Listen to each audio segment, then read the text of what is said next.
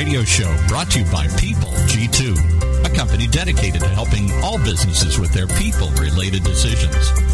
They do that by giving clients access to the best human capital, due diligence, and background checks available on prospective candidates, business partners, tenants, and more. To learn more, simply visit www.peopleg2.com. Today, we're privileged to have with us the founder and president of People G2, Chris Dyer. Hey, Chris. Good afternoon, and thank you for joining me. Again, my name is uh, Chris Dyer, and I'll be your host here for the next hour. Um, and hope you're really uh, ready for some great insights. There's two great guests we have today here on the show. I got one in studio and uh, one who'll be calling in later on. Um, so if by chance this is the first time that you're tuning in, I'll give you a little idea of how the Talent Talk radio show works. Basically, we feature a wide range of guests who care about talent management, uh, leadership development, and company culture. And in the business world, talent kind of has a couple different meanings. And of those, maybe two that we focus on. The first is how it relates to success and how really talented people achieve success. And the second is how talent relates to human resources and how those talented HR leaders find the best candidates for their companies. So this show will explore those two different areas along with how talented individuals impact their company's culture. The guests on the show typically include CEOs, HR executives, entrepreneurs, authors, coaches, you know, anyone out there who's a business leader from just about any industry you can think of. And Usually, what happens is I'm at a networking event or a conference, and I have the privilege of meeting these inspiring leaders. And I created this forum to allow you to listen on our dialogue and hopefully, you know, get some practical advice that maybe will help you cultivate your own talent, develop leaders, manage your culture, and most importantly, impact your uh, your own career in a positive way. I want to thank those of you tuning in live here every Tuesday. If you have any questions, don't forget you can tweet them to at peopleg2 and use that hashtag talent talk. If you don't know what a hashtag is, you're probably not on Twitter, so I won't worry about that. Um, my producer Mike will try to feed me the best questions, and we'll work them into the show. You can also send us guest suggestions, question suggestions, give us any other feedback. We'd love to hear it. Also, don't forget that uh, you can tune into the podcast on iTunes or Android. Subscribe to that feed and have each week the show will just magically pop in on your phone, your iPad, or uh, wherever you may be. You can join the other 140,000 subscribers to that podcast feed that are tuning in each week. We thank you so much for listening uh, whenever you're doing that, whether it's at the gym or soccer practice, in the car, on the train ride, wherever that may be. We appreciate you listening. Now we've got all the business out of the way. Let's get today's show started. Now, my first guest will be uh, Warren Boone. He's the director of HR for Islands Restaurants. And my second guest will be Lisa DeVerheely, if I'm saying that correctly. Uh, no, DeVerhelio. She's the vice president of uh, WyckWyre Food Industry Systems. So it looks like we've got kind of two food people on the show today just kind of so happened. We weren't that smart and intelligent to have done that in, in purposely. Um, so, Warren, welcome to the show, and thank you so much for joining me. Hey, glad to be here. Thanks so much for the opportunity. So, tell us a little about yourself, and of course, uh, that great restaurant uh, company you're working for, Islands Restaurants. Yeah, you bet. Uh, well, I, am the director of uh, human resources over at Islands Restaurants. If any of you have not eaten at Islands, uh, we're a casual dining concept, uh, which essentially means that you uh, you come in. There's a host that greets you, and you get set at a table, and a food server waits on you. Uh, our theme is about the beach. Uh, we're a really beach style, easy, laid back theme. Our employees take that approach, and uh, we serve beach fare. So a lot of burgers, fries, mm-hmm. salads, tacos, uh, and it's it's all about really trying to create these experiences uh, that remind people of really that relaxing time on the beach. Our founder uh, had uh, spent some time in the Navy out in Hawaii and spent a lot of time at some of these beach shacks in Hawaii. He was inspired by this as people would go to the beach and just to be able to relax and really wanted to bring that to uh, to the United States uh, when we opened well over 30 years ago uh, out in uh, West LA. we brought that concept and now we've expanded now 55 restaurants in four different states, uh, over 160 million in revenue, and we're still growing and uh, enjoying it uh, the entire way. That's a really fascinating piece of you know uh, history there that I didn't realize that where the inspiration came from with with the owner and the founder. So. You know, when I think of islands, uh, definitely every time I walk in, there's a consistency of the restaurants, which is, I think, part of the charm. You, you, you know what you're going to get. Everyone's always very friendly my drink, my soft drink, I should say, is always very full. Mhm. They never, you know, like you take a sip and they're filling it right back up. And um, I love the chicken tacos and the cheesy cheesy uh, fries you have there. So oh, yeah, you bet. yeah, those are th- those are good. Not so not so good for my diet, but Right. they're, they're good. but I think you know, you guys have done a, obviously a really good job. I mean, we'll kind of talk about uh, some of the things that go into that because that consistency um, and that predictability and that you know originality that comes through that's really what you want for that type of a restaurant what you who you're catering to and the type of food and the experience that people are looking for when they're coming in. So uh, maybe we can we'll, we'll, we'll kind of stick with you here for a minute though and maybe talk about what you think that drives you in the area of human resources, um, you know, specifically being in the restaurant industry. It has its own challenges. You have your own um, kind of unique things that other people in HR don't have to deal with. Um, so, so what is it kind of drives you to, to, to, to live in that space? Yeah. Well, it, uh, part of what drives me is the, the constant challenge. I mean, there is there's not a day that goes by that, that we're not dealing with something different. And just when you think you know it all, you find out that you don't. Right, I right. mean, there is something that comes up that you could say, "Wow, I have not experienced that one before." Uh, and uh, okay, great, we get to help some people through that. So One of those they did what kind of moments? yeah. Uh-huh. can, can you repeat that? so it is. Uh, it's just a. It, there's so much variety in the work, uh, and it's so rewarding from that perspective. I love the restaurant industry as a whole, and uh, at Islands, it's you can see the uh, you know the culture runs deep, and the the values are, are so strong. It's just. Uh, with that being said, you, you get to work with a lot of different people who are good people, and to be able to help them through those issues, to be able to serve them uh, Mhm. is a driving force. It's something that brings a lot of satisfaction. Uh, to be able to take that and be able to put it uh, strategically towards how we can improve the business, how we can continue to drive revenue, how we can continue to create experiences that bring guests back. I think all of those things come into play as just rewarding opportunities uh, in in uh, working with uh, with islands. Uh, HR is just such a constantly evolving, uh, uh, constantly moving area of specialty. You know, and Mhm. it, there is there's so much that that's going in. I mean, there, there's so many things that come to play when we talk about talent management. I mean, uh, uh, you know, how many systems are coming into play that are trying to measure different things when it comes to talent metrics, and then how do you know, now we're dealing with predictive analytics, and is it possible that we can now start with all this data that's coming in, we can start predicting uh, when we're going to have problems and be able to actually strategically plan in advance to be able to, to to resolve those problems.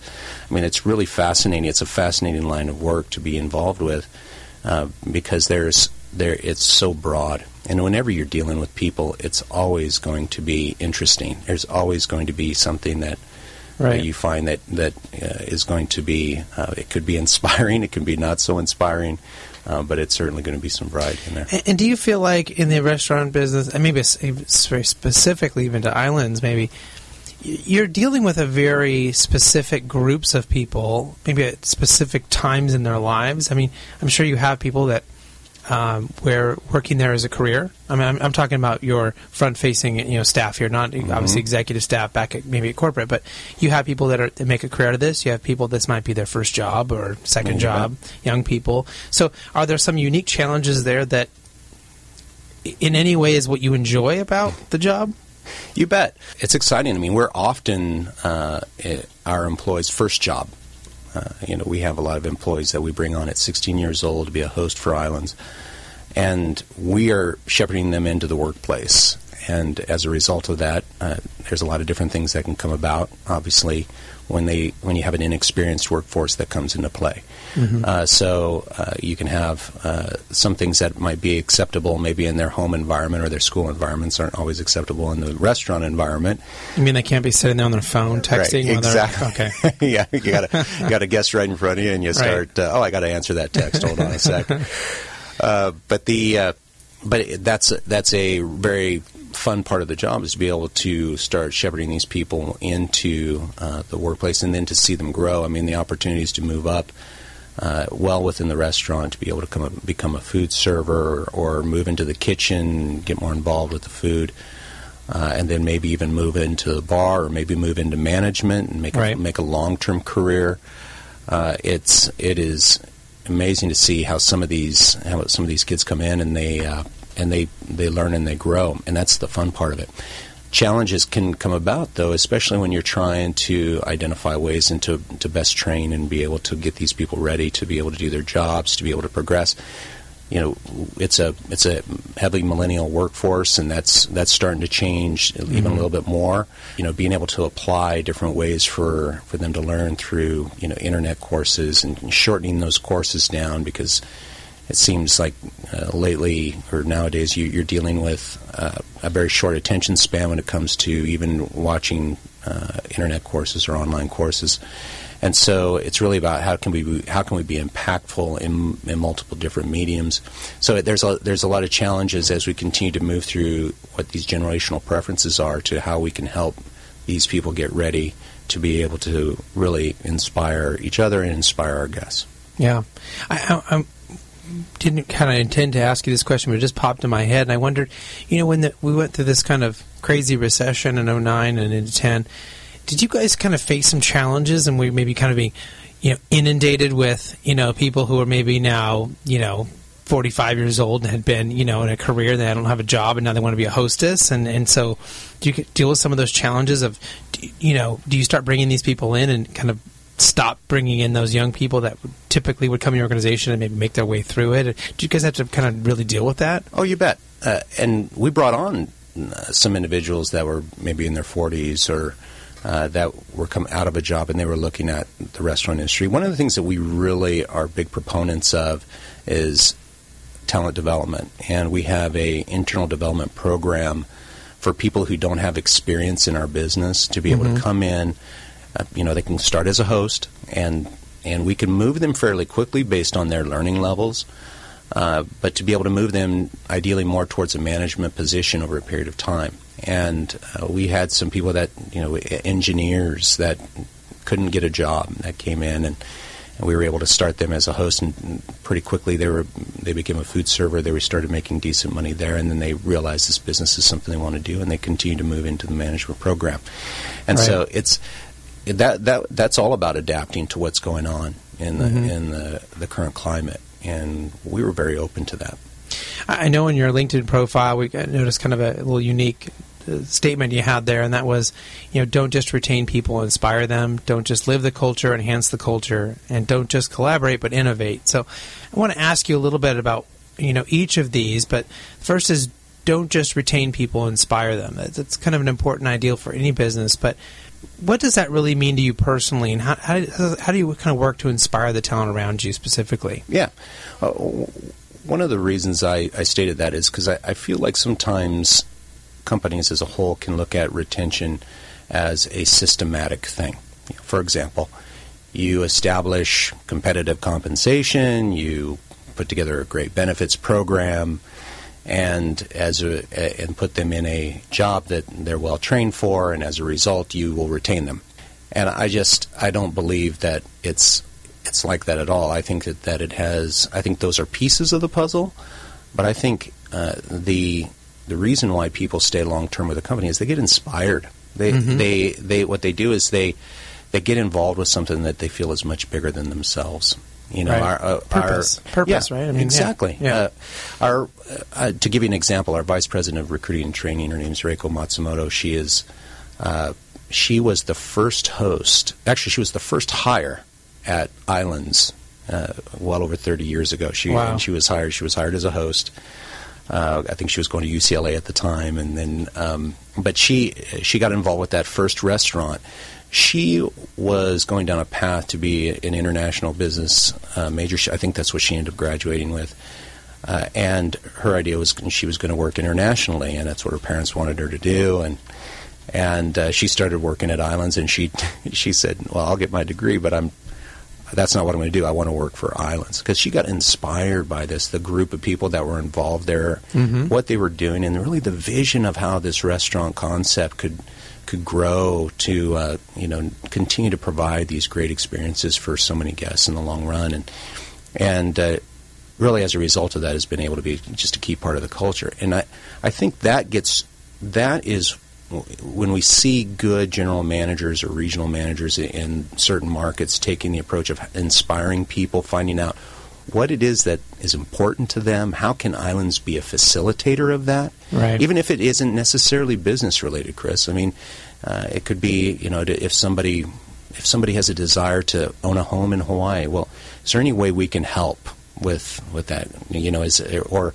if we open a we do have one location in Hawaii, but if we if we open a location nearby, could we transfer them there? You know, it's this this idea of how we can be we can inspire them to show them it's more than just a business. We're we're people working together.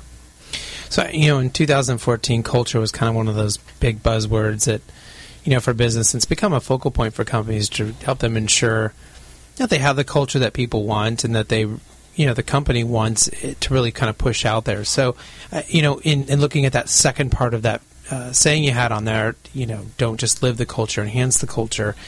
What does that mean, you know, from an HR perspective? Then, yeah, I I, I think it's really important overall, especially in HR, to recognize that human resources, in my opinion, does not drive the culture. We are a facilitator. We we are uh, there to as an ambassador of the culture, but the culture has to be driven by each individual who is a leader in the company. I mean, they there has to be this there has to be an adoption of that culture across the board. And I think when you're talking about uh, living, you can live the culture, but to enhance the culture, there has to be this process of how you can facilitate that in each one of those areas you could have, you know, to give you an example of this, is some organizations, uh, some restaurant organizations could potentially have a different culture that exists out in the field versus what exists at their home office. And you would say that that is a misaligned culture. You would want to kind of have this unified culture that right. exists. And so when you see successful organizations that have that unified culture, what you do is you see that the the various like let's say for example in the field if they're doing softball tournaments you know or or uh, they're doing Christmas parties or different things in which bring those groups of people together to continue to build relationships. Well that should be obviously facilitated also on the home office side or different departments if we're talking outside the restaurant industry.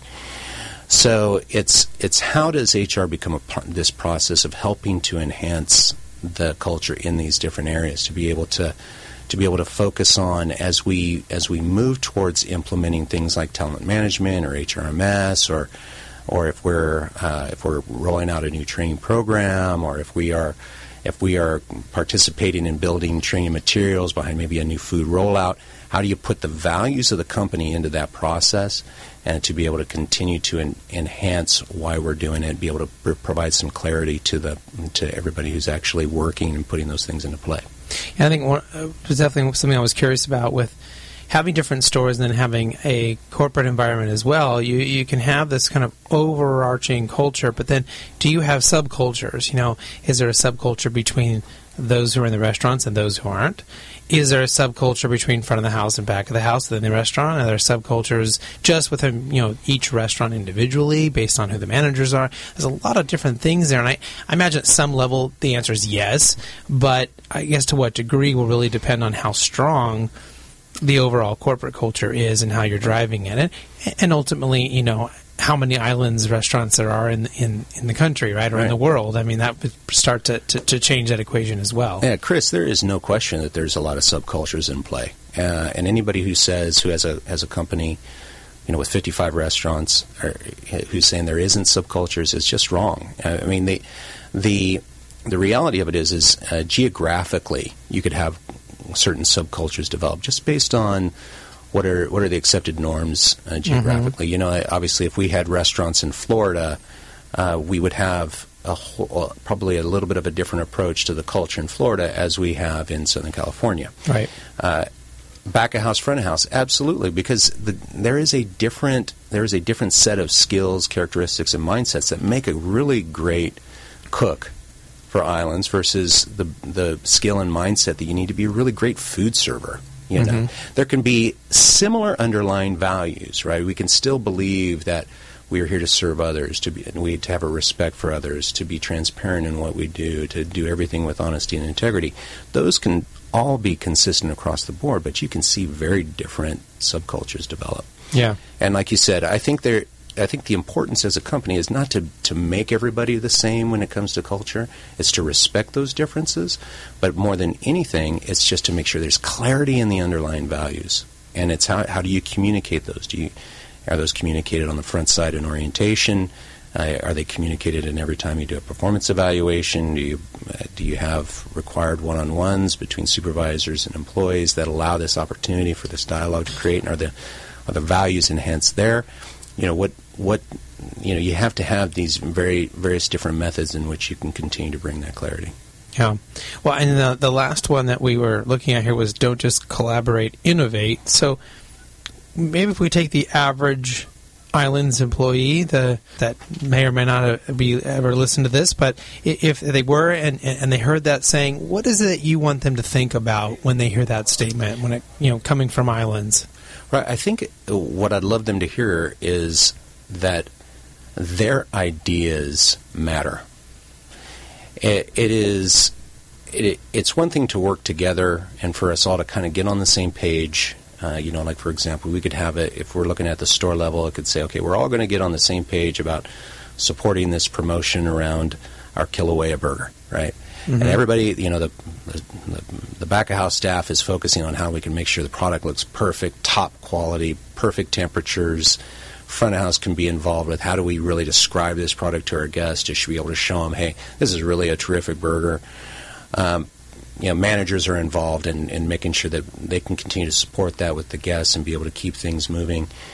But it's something different when you have employees that are raising their hands saying, hold on a second, hold on a second, the, the, these, the, the training materials are not sufficient enough. In fact, we think we would, it would be better if you allow us to do a video about how to promote this burger because no, we don't. We, we think our, our fellow food servers are having a hard time figuring out how to the words to say. And so now you have an employee that does a video on an iPhone right. that says, "Hey, here's here's how we promote it," and then we post that to our internet page, and all of a sudden you got this kind of fresh perspective, and that's the innovate piece. We we it's not just working together; it's bring the ideas, bring the ideas, let us showcase the ideas, and then let's see what happens. I mean, you'd be surprised at when you give people the latitude to be able to to put those ideas forward without a a risk of the, their hands being slapped or being turned down. Right. Uh, that uh, what type of great, great information, great ideas come to the table. Well, and, and some of the things that it sounds like Islands is doing. Uh, lucky to have you, and it certainly sounds like the kind of company that any, any of us might want to work for. So I'm wondering if you know you might get some of this ins- inspiration from from other sources, and, and maybe there might be a book that you're reading right now or that you have read in the past that you might suggest for our listeners. Yeah, actually, uh, I just finished reading The Advantage with uh, by Patrick Lencioni. Mm-hmm. Uh, I don't know if you've read that, but it's uh, it was great. I mean, Patrick Lencioni is a great uh, author anyway. He typically writes the the fable type books, ma- management fable, and it's typically built around teams or leadership or executive management. Uh, but in this one, he kind of departs from that and goes in, and, and, takes pieces from his book and applies it to just a, a really kind of straight shooting book about organizational health and how to build organizational health. And uh, it was fascinating to me. I mean, the the focus that he put on you know the clarity of vision and how that is how that is so needed to be required to be you know that to be put in place and for the for you know obviously the your food server, your your dishwasher, your cook, or to them to to understand specifically what we're trying to get accomplished and what their part in that is. Uh, you know, it was one of those things where you, you could start to see that it was sim- this simple concept that just had some that just had really great, really great meat to it. Uh, and then uh, he pulls in ideas from some of his other books. I loved, uh, kind of had this approach to meetings. I think he pulled from his Death by Meeting book. That was just, I thought, really great. yeah. And uh, we can all speak to that. But um, right. but I, it was uh, it was a great, it was a really a great book. It it kind of adjusted some of the ways I did some things well, differently. It sounds team. like a great book to check out, and uh, I know our listeners are always kind of very hungry for that, and, and that was why we, we started a book club, one in Orange and one in LA County uh, for HR people because they always seem to want to, know what everyone else is reading and then to have an opportunity to talk about it. And uh, the talk about it part we'll also be doing at our uh, Orange County HR uh, Summit uh, May 20th. uh, if you happen to be listening to this live or the podcast within some recent vicinity of this when we're actually recording it. Um, but Warren, the time has just flown by here, so we know it, it definitely be a good interview. People will enjoy it. I've enjoyed it, and I've learned so much about the organization and, and, certainly the great things that you're doing over there. Um, we'd love to have you come back at some point point give us an update. You bet. Be happy to do that. All right. So again, thank you for joining me. Up next uh, will be Lisa DiVirgilio after this brief commercial break. When it comes to pioneers in their respective industries, we all know the Apples, Starbucks, and Trader Joe's of the world. In the realm of recruiting, Decision Toolbox is the industry's best kept secret. With 90% of their business from referrals and repeat customers. For over 20 years, Decision Toolbox's U.S. based team of recruiters, sourcers, professional writers, quality personnel, and tech support has perfected a Six Sigma approach to talent management. No matter the size of the project, Decision Toolbox delivers incredible results. A cost per hire less than half of what contingency firms charge. With the winning candidate presented in an average of 14 days. All with a 12 month candidate warranty. With results like that, Decision Toolbox won't be a secret for long. Visit us at www.dtoolbox.com for more information. Imagine what it would feel like to lose everything your job, your home, your family, your dignity. This has happened to thousands of the men, women, veterans, and young adults we serve at Working Wardrobes. What do we do to help? We provide career development services, life skills workshops, job skills training. We provide the perfect interview outfit, and we get clients placed in jobs. Call Working Wardrobes 714 210 2460. Donate, volunteer, invest, hire. Welcome back to the Talent Talk Radio Show. As a reminder, if you have a question for one of our, for our guests here today, our second guest, you can send it to uh, at PeopleG2 and use that hashtag Talent Talk. Don't forget, you can also go to talenttalkradio.com and uh, hear all the past shows, and or just go to your podcast uh, app on your phone and, and look us up. Just type in Talent Talk, and you'll see my ugly mug there, and you just hit subscribe, and you'll be good to go. You can access uh, all of our past shows and uh, have them come right to you. So. My uh, next guest is uh, Lisa DiVirgilio. Hopefully, I'm saying that correctly. And uh, she's a vice president at WyckWyre Food Industry Systems. Uh, Lisa, welcome to the show. Thank you so much for having me. Yeah, it's uh, it's an honor to, to talk to you uh, here over the phone. And why don't you tell us a little bit about yourself, and of course, a little bit about your current uh, role there at uh, WyckWyre. Sure. So I started at WyckWyre in 2011 as the marketing manager fell in love with the company and the mission that we're on to bring really great people into the restaurant industry and decided, you know, probably two months in that I was going to work as hard as I possibly can and own as much responsibility in the company as I could. Uh, over the next couple of years, I was promoted up and now I'm at the vice president role. Currently, I oversee all of the development, all of the innovation, um, any new product launches, all of that great stuff. So, maybe uh, for anyone who hasn't heard of your company, what exactly does WyckWyre do? Sure. WyckWyre is an applicant tracking system that also helps restaurants get the word out about job opening. Mm. So we do a lot of advertising on places like Indeed.com, different uh, niche job boards throughout the U.S. Then those applicants are pushed into a pre-screening process that's different for every single restaurant. We try to really um, build applications that basically go around the culture of restaurants. So the employer is able to ask certain yes and no questions or virtual interviews that are really, you know, significant to them. Once that's done, uh, they have the opportunity to then hire the applicant through the system, and they can even do the new hire paperwork right online as well. Oh, sounds like a good system. Sounds like something our last guest maybe would have been interested in. So, uh, oh, perfect. Yeah, um, you know, a majority of your experience seems to be you know kind of different types of media outlets. You know, from I think I saw some you know, television reporter to online content producer. So, mm-hmm. how did you come to find yourself to be in the role that you're in now? You know, what, what was that kind of that journey look like? Yeah, so my last job prior to WyckWyre was working at um, a local news station in Binghamton, New York called Fox 40 News.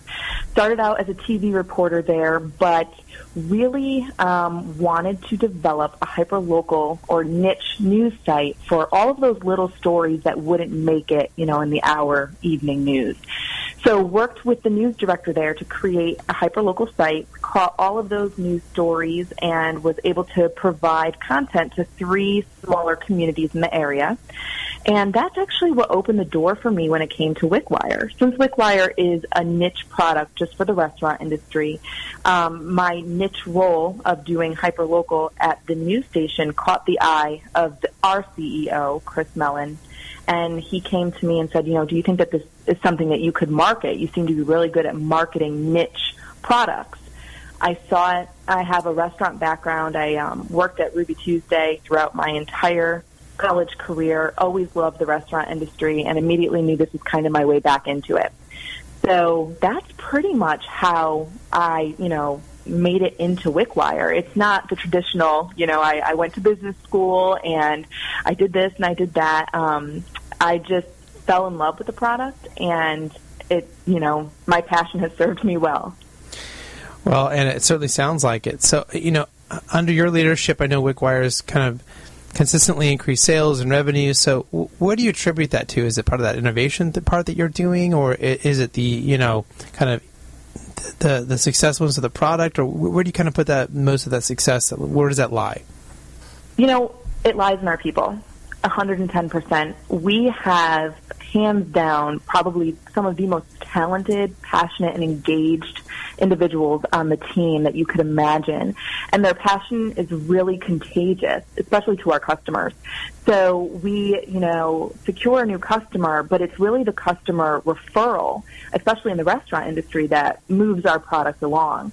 So having people who own what they do every single day come in and give it 110%, that's what that's what's growing us. There's you know, only so many things that you can do to be innovative um, in the HR space that, you know, your competitors aren't doing. And I think the one thing that separates all of the HR programs and all of the HR software is the service that goes along with it and the feeling that you get when you use the product, um, the feeling that you get when you're using, you know, the customer service.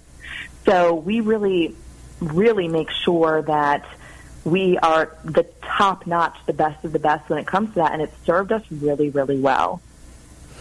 And, and, when it comes to then you know leadership development, so you have you know sales and marketing going. Sounds like you got your people going, and then you look at well, how do we continue to develop people from a leadership standpoint within an organization? That's kind of the the next natural thing to look at if you're doing other things well.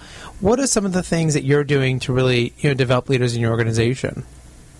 You know, for me, I don't look at developing leaders as a cookie cutter system. I think every single person is an individual and they have different wants, needs, and desires when it comes to both their personal life and their professional life.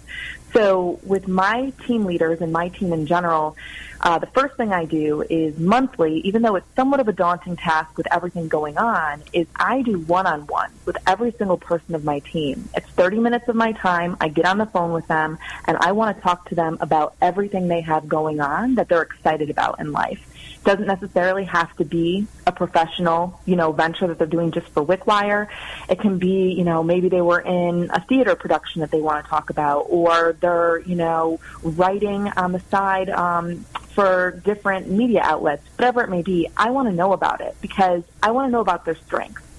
Perhaps current role that they're in right now doesn't give them the opportunity to completely express those strengths. And if I have the knowledge, the minute that something is open, I'm more than willing to put them into that role or to give them more responsibility there.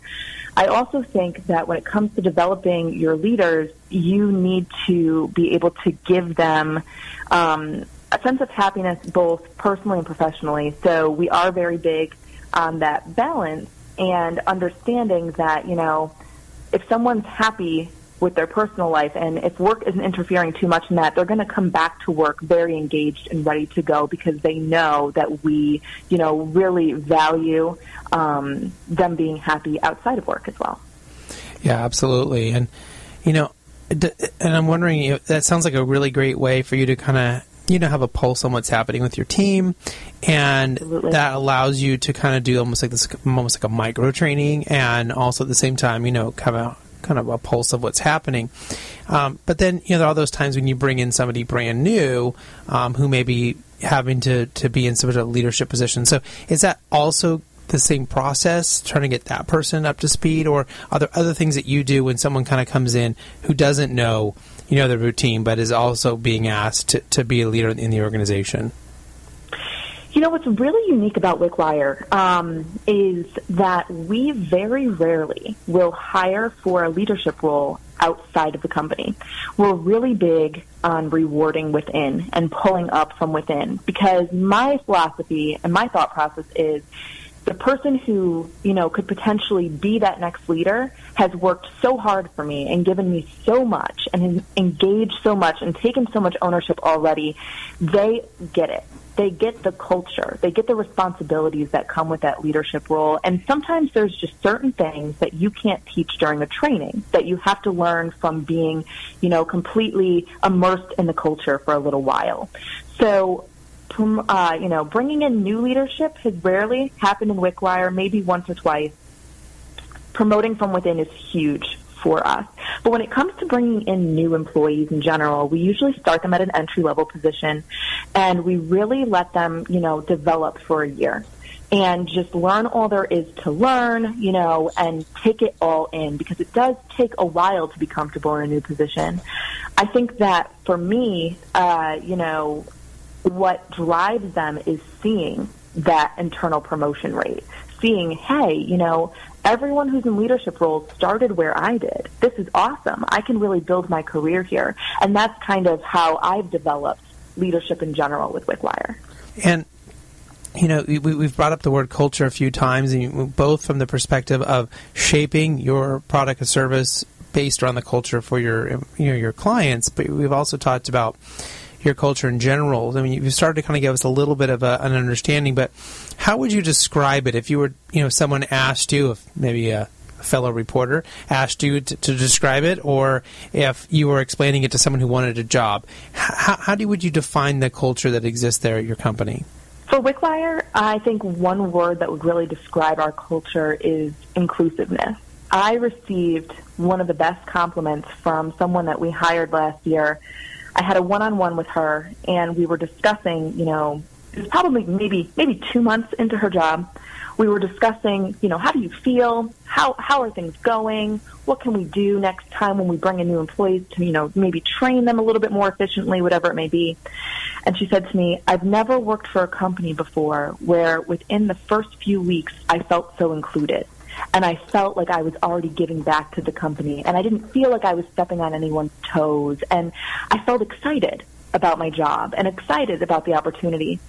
So when it comes to culture, uh, you know, we've done a lot of things over the four years that I've been at WyckWyre.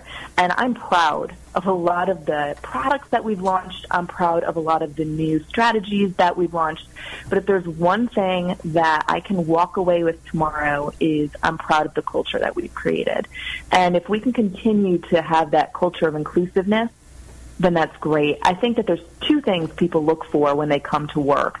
They look to feel like they're part of the team, and they look to know exactly what is expected of them every single day so that they can thoroughly engage in what they're doing. And if we can provide that in our culture, then, then I consider WyckWyre a success.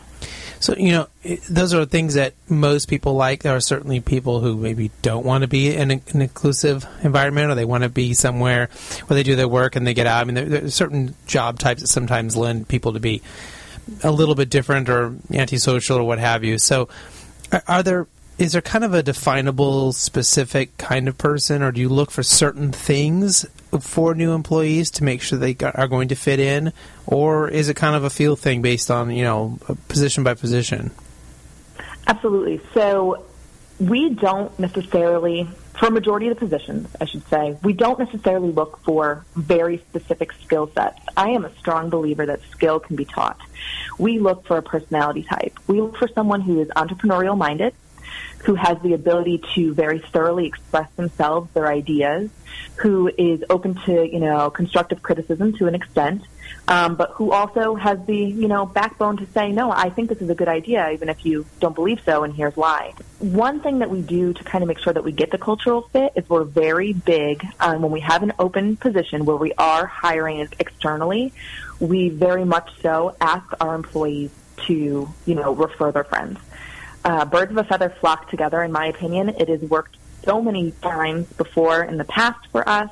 We have an extremely high retention rate uh, in the 90s as far as our employees go. So it's you know something where I feel like when you especially get those customer referrals in, or not customer, the employee referrals in, you're telling that employee when you hire their friend or their acquaintance or their former coworker that you trust their opinion and you believe in them.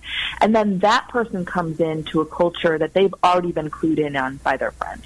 So it's really just kind of a win-win there. And that's what I look for. Again, I'm not really big on looking for skill unless it's a very specific position. If you're talking about a developer or a graphic designer or something like that, of course. Um, but when it comes to a majority of our positions where you know, we're very heavily customer service focused, so a majority of my labor budget goes to that. I'm looking for someone that makes me feel like a friend over the phone or in person because that's how I want my customer to feel. And, and I imagine that your employees probably have a sense of accomplishment, of purpose, of you know, feeling connected to the company, um, kind of based on all the things that you're talking about. So, do you also, though, feel some need at, at different times to also kind of recognize them in some, you know, grander way, you know, whether it be sort of publicly recognizing them. Some people, you know, give monetary things or gifts. I mean, uh, companies all have this kind of wide gamut of, of different things they do. So uh, maybe you, you, if you could kind of explain a little bit on what your, your thought process is and what are some of the specific things you're doing around employee recognition. Absolutely. So one thing that I love about something that we recently implemented, and I think all companies should do this, is we have a weekly call every Friday. We're located all over the United States, and it's good to get everyone on one phone call to, to discuss, to become balanced. Everyone knows what's going on. Every single employee, from the person who started last week in an entry level position up to myself, does two things during this. Um, we, one, give a shout out to someone on the team who has significantly helped us that week. And two, we talk about a positive impact that we've done that week for the company, um, or you know, just in general with a strategy or something along those lines, something that we've accomplished that we feel really good about. That weekly recognition in front of the entire team has done so much for the morale within WyckWyre first of all, it's a Friday, right? You've been through it all throughout the week. It's a really great, great way to kind of end the week um, on a high note.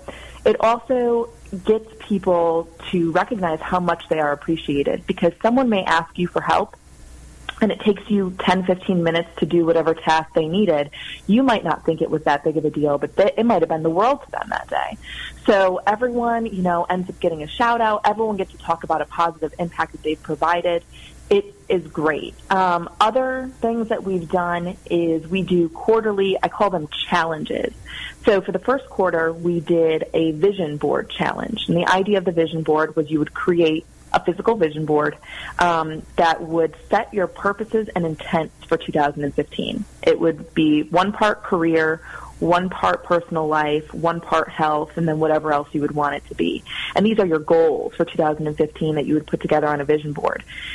It's optional to participate in the challenges, but if you do, you get certain uh, recognition and also some, some merits or benefits.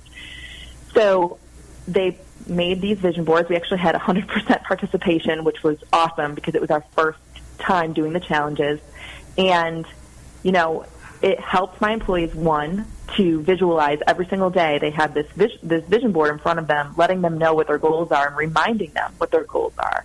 Once they they created those, we talked about them. When that was done, um, everyone who participated received one free vacation day. I think that monetary gains are great, promotions are great.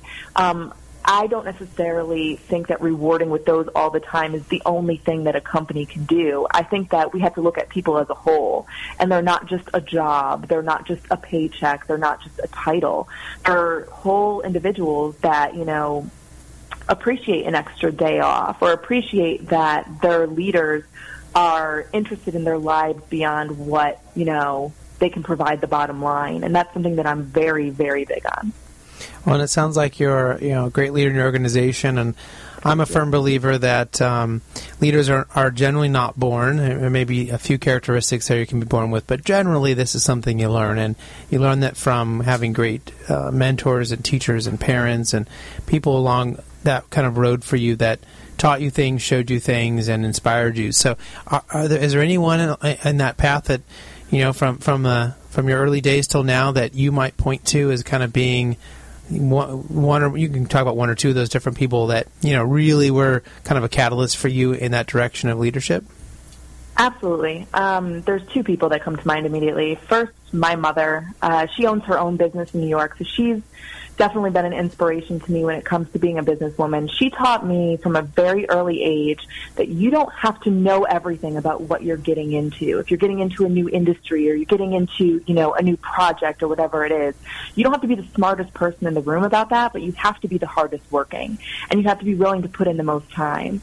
And I think that when I learned that, it immediately made me kind of fall in love with learning, right? Because it just it knocks down all boundaries. Um, and that's always been really big to me. And I try to really bring that onto my team um, and let them know, you know, you don't have to be a professional in what I'm asking you to do right now. I'm just asking you to do the best you can possibly do, and we're going to learn and grow together. And that's been something that's really huge.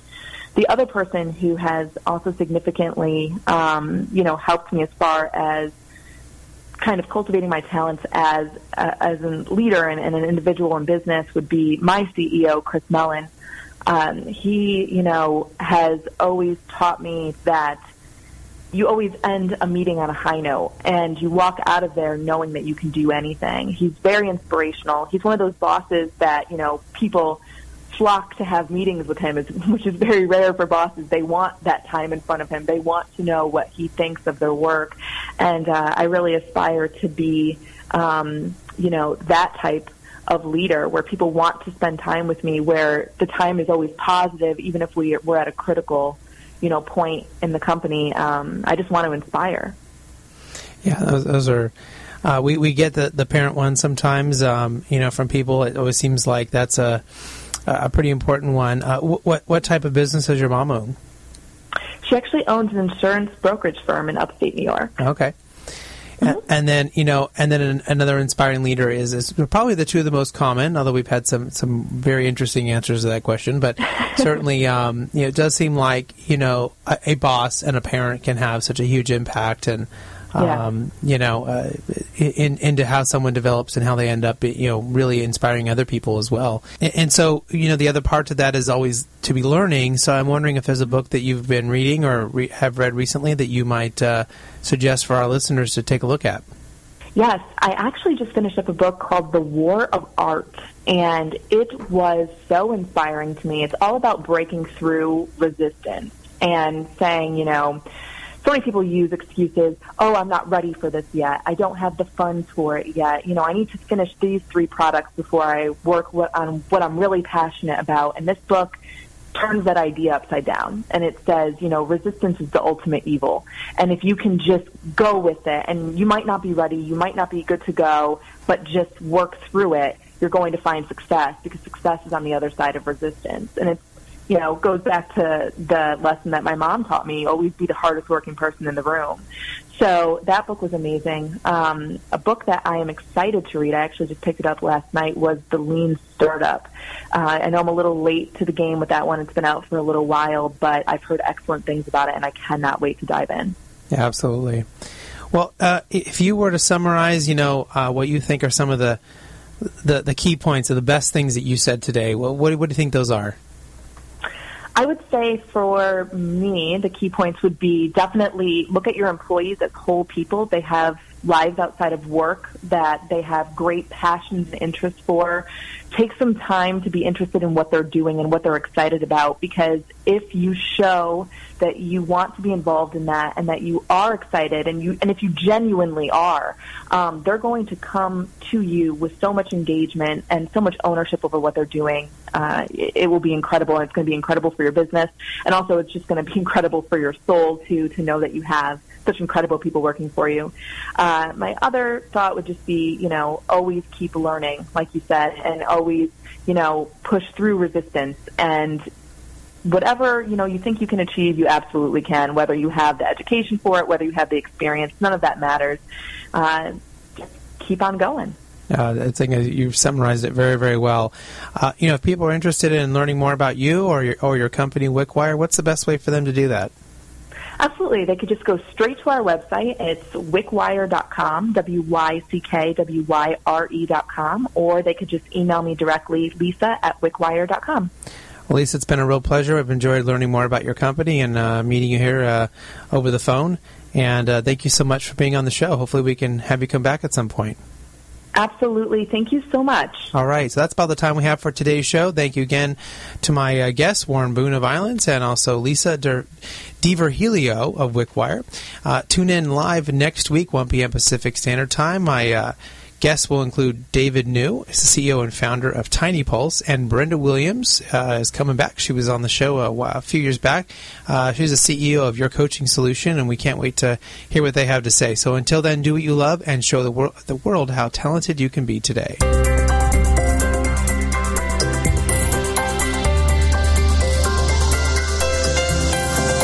You've been listening to Talent Talk Radio Show.